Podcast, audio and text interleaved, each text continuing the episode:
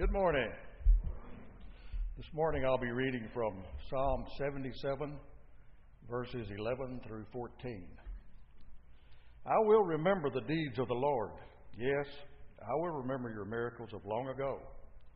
I will consider all your works and meditate on all your mighty deeds. Your ways, God, are holy. What God is as great as our God. You're the God who performs miracles. You display your power among peoples. This is God's word, and please be seated.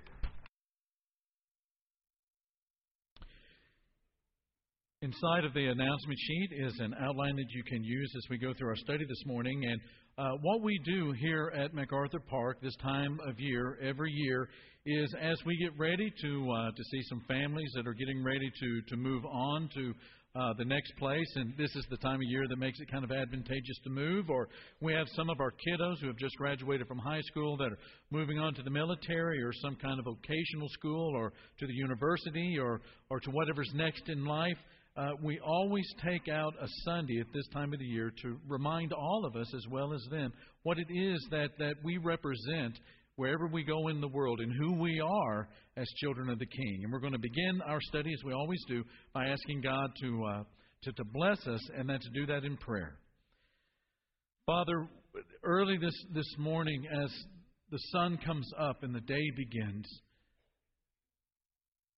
we come together as, as your children, recognizing in all humility that, that you are our Father, and that is so because of your love and the sacrifice of your Son Jesus that has brought us into, uh, uh, into your embrace and, and into your, your family forever and ever.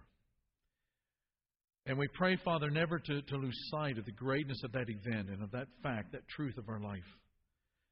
And we pray, Father, that as we go through the remainder of this time in which we come together as your children to recognize you and to worship you together as a family, that for the rest of our days we will contemplate and ponder the greatness of your grace to us.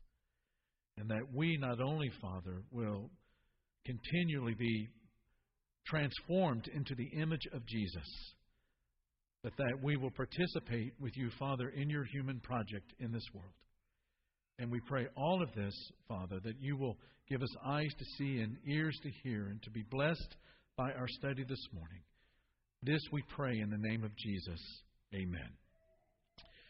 Recent study uh, by Microsoft 2,000 consumers discovered that the average human attention span has gone down from 12 seconds. Last time they studied it was in the year 2000, where it was 12 seconds. Has gone down from 12 seconds to about 8 seconds. Which means that humans have an attention span shorter than a goldfish, which clocks in at a robust 9 seconds. And the proof of that fact is that many of you have allowed your mind to wander just in the telling of this illustration. The point is, memory is a funny thing. Memory is a funny thing.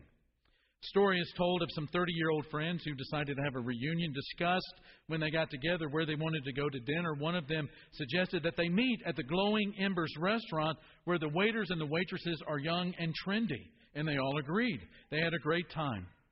Fifteen years later, at the age of 45, the group got together again, discussed where to dine. Someone suggested the glowing embers because the menu was excellent and a lot of variety in it, and the chef was great. They all agreed.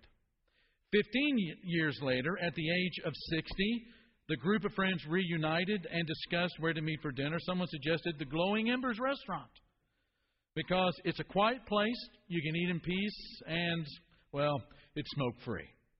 They all agreed. Fifteen years later, at the age of 75, the group met, wanted to have another reunion, discussed where to have dinner. Someone suggested the Glowing Embers restaurant because it was physically accessible and they have an elevator. They all agreed. Finally, 15 years later, at the age of 90, the same group met, discussed where to have dinner. Someone suggested the Glowing Ember because they had never been there before. They all agreed. One of the things that I notice as I get older, I'm I'm I'm very very uh, quick to forget some things. And because that's true, I need to be reminded all the time of certain things. Just ask my wife. There are truths, though, when it comes to life, there are truths we must never forget, right? And I want to, uh, to, to remember a couple of these this morning. The first one is that God is the core and the center of all things. Let's say that together as a church. God is the core and the center of all things. Okay, that was the practice run. Let's say it with some gusto. God is the core and the center of all things. Exodus chapter 20. You shall have no other what? Gods before me. Matthew chapter 4 verse 10.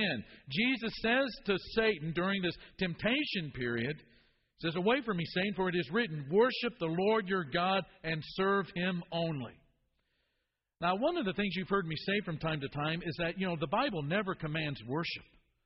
The Bible recognizes that your heart is made for worship. The Bible recognizes that, that because your heart will worship naturally, that worship is going to be something that you do. It never has to command worship. What the Bible commands is that if we are going to worship, let it be God. Because you can worship the wrong thing, and when you worship the wrong thing, and it becomes the core and the center of your life, it will bend you and it will twist you. Again, that is why the Bible teaches us to worship God and to worship God alone. Put, putting God at the core gives you a center point for your life. Now, there are going to be temptations to not get up and to not go to worship and not to be with God's people and not to remember the cross as we gather around the table in communion on the first day of the week, to not be involved in some kind of a ministry. Those will always be a temptation, especially when you go to a new place that's new and the faces are new and, and, and the, the locations are different and you're not quite as familiar and you're not quite as comfortable.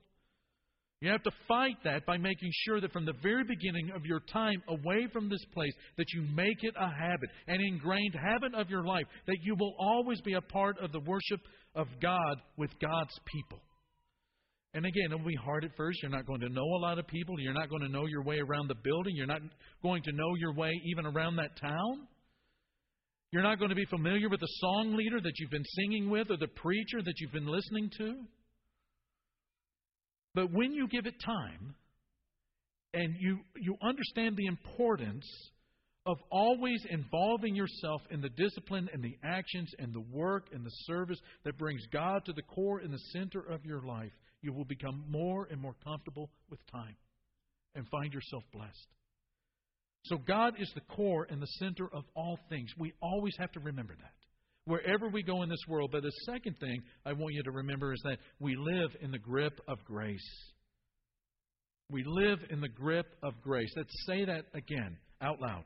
Live in the grip of grace. Ephesians chapter 2, beginning in verse 8 For it is by what? Grace that you have been saved through faith. And this is not from yourselves, it is the gift of God, not by works, so that no one can boast. You live in the grip of grace. In Romans chapter 5, the first two verses of that chapter, Paul writes, Therefore, since we have been justified through faith, we have peace with God through our Lord Jesus Christ, through whom we have gained access by faith into this what? Grace in which we now stand, and we boast in the hope of the glory of God. Uh, some of you remember there was a few weeks in the spring of 1995 that baseball was a very different game. The professionals, both at the major league and the minor league level, were on strike, wanted more money. There were some conditions that were not being met. They were in, on strike, but the owners wanted the season to begin. So the owners hired anyone who knew a strike from a bunt. And one day, here's this guy who's coaching Little League. The next day, he's playing in the big leagues. And if you remember anything about that season, the games weren't anything to write home about. The hits barely got out of the outfield. One manager said that his pitchers threw the ball so slow that his radar gun couldn't clock them. Guys were not in the best shape, as you can imagine. But here's the thing the game was different. The players were having a ball. When the coach said run, they ran. When the coach needed someone to shag flies, there was like a dozen guys that would run out into the outfield. They got to the park early, and the grounds crew at the end of the day had to run them out at the at, at the end of the day. So happy were they just to be in that clubhouse. They thanked the attendants for washing their uniforms, the caterers for bringing the food, the fans for paying a dollar to come to the games, to watch the games. They didn't question calls by the umps. In fact, believe it or not, they thanked the umps after the games. The reason they were living a life they didn't deserve. They were living a life that they did not deserve. You know, one way to describe the gospel and the impact that it gives you or makes on you is that it introduces, introduces you to the possibility of a life that you don't deserve. You cannot save yourself. I can't save myself. No human being has ever been to save themselves. There has only been one who lived a perfect life. Jesus is the Son of God who came to earth in the form of a man. He lived that perfect life, and because Jesus did not sin, death would have no claim on his life. But Jesus, in love and in compassion and in mercy, did die on the cross and paid the penalty for our sins. He lived the life that we should have lived, died the death that we should have died. His resurrection was the signal that God was satisfied with Jesus' sacrifice. And through our trust and our faith in what Jesus accomplished for our good, we come into a relationship with the one who made the heavens and the earth. And it's not just a one off event in which we experience uh, uh, salvation and the remission of our sins and the gift of the indwelling of the Spirit on that day, but it is, it is something that we experience on a daily basis as we are transformed by degrees every day by God's Spirit, by relationship with brothers and sisters, by God's Word into the likeness of Jesus. And not only that, not only are we going through a personal transformation, but we are involved in, in the, in the, uh, the transformation of culture and society and of, of, of cities by partnering with God in God's human project, the mission that God has on planet Earth. And so we live in the grip of grace, knowing happily and, and peacefully and without worry that we are God's and God's alone and that we're participating with him in what it is that is his human project.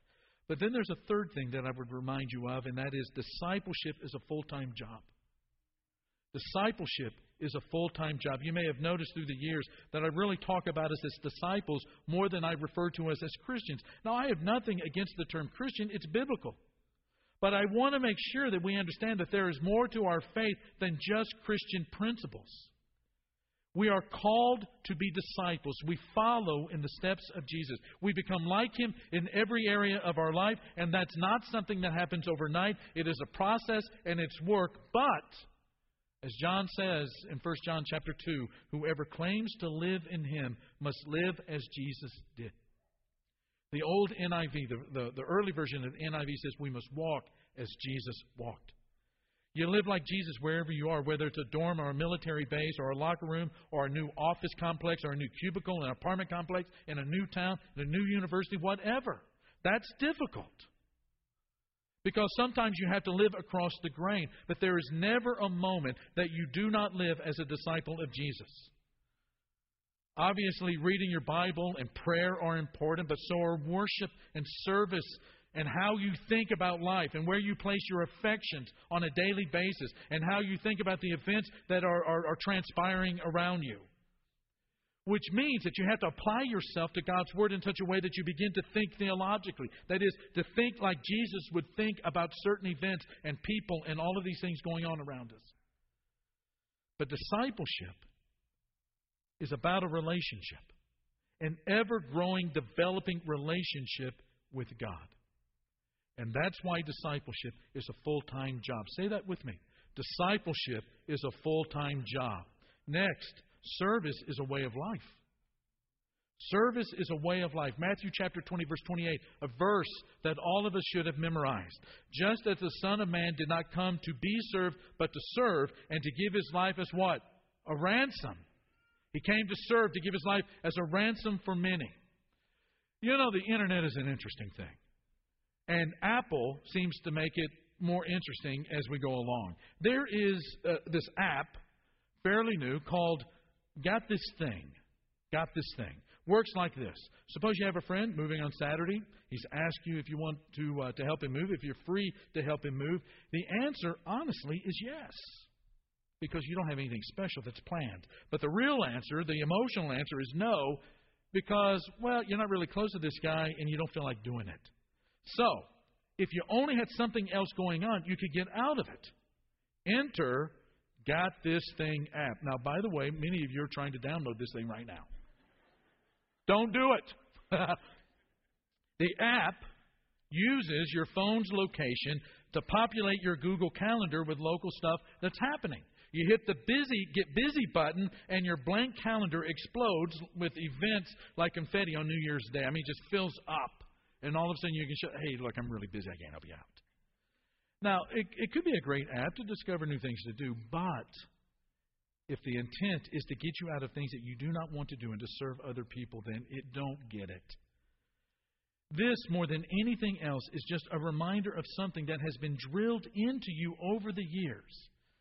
And so we don't need to spend much time here, but you never allow an inconvenience to stand in the way of serving somebody else.